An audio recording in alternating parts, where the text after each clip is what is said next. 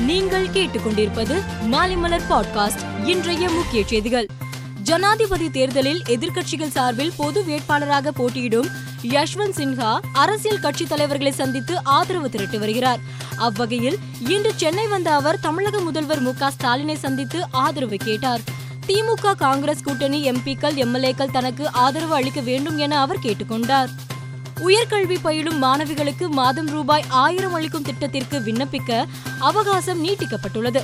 கால அவகாசம் இன்றுடன் முடியவிருந்த நிலையில் ஜூலை பத்தாம் தேதி வரை அவகாசம் நீட்டிக்கப்படுவதாக தமிழக அரசு தெரிவித்துள்ளது. உள்நாட்டு இடைத்தேர்தல் தொடர்பாக எனக்கு எழுதிய கடிதம் ஏற்புடையதல்ல என ஓ பன்னீர்செல்வத்துக்கு எடப்பாடி பழனிசாமி பதில் கடிதம் அனுப்பியுள்ளார்.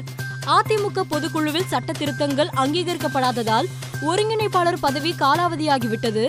அதிமுக ஒருங்கிணைப்பாளர் என்ற உணர்வில் நீங்கள் எழுதிய கடிதம் செல்லத்தக்கதல்ல என்று எடப்பாடி தனது கடிதத்தில் குறிப்பிட்டுள்ளார்.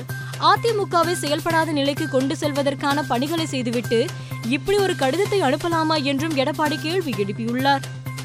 ஜனாதிபதி தேர்தலில் பாரதிய ஜனதா கூட்டணி கட்சிகள் சார்பில் போட்டியிடும் திரௌபதி நாடு முழுவதும் சென்று எம்எல்ஏக்கள் எம்பிக்களை சந்தித்து ஆதரவு திரட்டி வருகிறார். அவ்வகையில் நாளை மறுநாள் சென்னை வரும் அவர் சென்னையில் கூட்டணி கட்சிகளான அதிமுக பாமக மற்றும் கூட்டணி கட்சி எம்எல்ஏக்களை சந்தித்து ஆதரவு கேட்கிறார். புதுச்சேரியிலும் அவர் ஆதரவு திரட்டுகிறார். வர்த்தக சீர்திருத்தங்களை சிறப்பாக செயல்படுத்திய மாநிலங்களின் பட்டியல் வெளியிடப்பட்டுள்ளது. மத்திய நிதி மந்திரி நிர்மலா சீதாராமன் வெளியிட்ட அந்த பட்டியலில் ஆந்திரா தெலுங்கானா தமிழ்நாடு குஜராத் ஹரியானா கர்நாடகா பஞ்சாப் உள்ளிட்ட மாநிலங்கள் சிறப்பாக செயல்பட்டுள்ளதாக தெரிவிக்கப்பட்டுள்ளது. டெல்லியில் உள்ள விஞ்ஞான் பவனில் நடந்த தொழில் முனைவு நிகழ்ச்சியில் பிரதமர் மோடி கலந்து கொண்டார். நிகழ்ச்சியில் பேசிய அவர் குறு சிறு நடுத்தர தொழில்துறையை மேம்படுத்த அதிக கவனம் செலுத்தி நடவடிக்கை எடுக்கப்படுவதாக கூறினார்.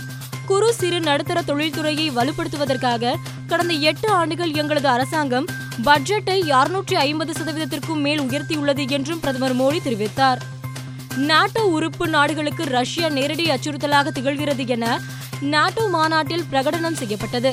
அத்துடன் ரஷ்யாவின் அச்சுறுத்தலை அடுத்து ஐரோப்பாவில் அமெரிக்க படை அதிகரிக்கப்படும் என்று அதிபர் ஜோ பைடன் தெரிவித்தார். நாட்டோ நாடுகளுக்கு ரஷ்யா நேரடி அச்சுறுத்தலாக இருக்கிறது என்றும் உலக ஸ்திரத்தன்மைக்கு சீனா கடும் சவால்களை முன்வைக்கிறது என்றும் நாட்டோ மாநாட்டில் தெரிவிக்கப்பட்டது. இதையடுத்து நாட்டோ அமைப்பை ரஷ்யா மற்றும் சீனா கடுமையாக சாடியுள்ளன. எங்களுக்கு எதிரான அச்சுறுத்தல்கள் எந்த பிரதேசத்தில் இருந்து உருவாக்கப்படுகிறதோ அதே அச்சுறுத்தல்களை நாங்களும் உருவாக்குவோம் என ரஷ்ய அதிபர் புதின் எச்சரித்தார்.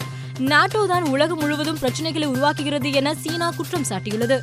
இந்தியா இங்கிலாந்து அணிகளுக்கு இடையேயான ஐந்தாவது மற்றும் கடைசி டெஸ்ட் போட்டி நாளை தொடங்க உள்ள நிலையில் கேப்டன் ரோஹித் சர்மா கொரோனாவால் பாதிக்கப்பட்டுள்ளார். அவர் அணியில் இடம்பெறாத பட்சத்தில் விராட் கோலியை கேப்டனாக நியமிக்கலாம் என கிரிக்கெட் வீரர்கள் சிலர் கருத்து தெரிவிக்கின்றனர். ஆனால் கோலியை கேப்டனாக நியமிக்க கூடாது என மிஸ்பா உல்ஹை கூறியுள்ளார். விராட் கோலி தனது பேட்டிங்கில் கவனம் செலுத்த வேண்டும். ஏனெனில் ரோஹித் சர்மா மற்றும் கே எல் ராகுல் இல்லாத நிலையில் கோலி இந்திய அணிக்கு முக்கிய தூணாக இருப்பார் என்கிறார் மிஸ்பா. மேலும் செய்திகளுக்கு மாலை மலர் பாட்காஸ்டை பாருங்கள்.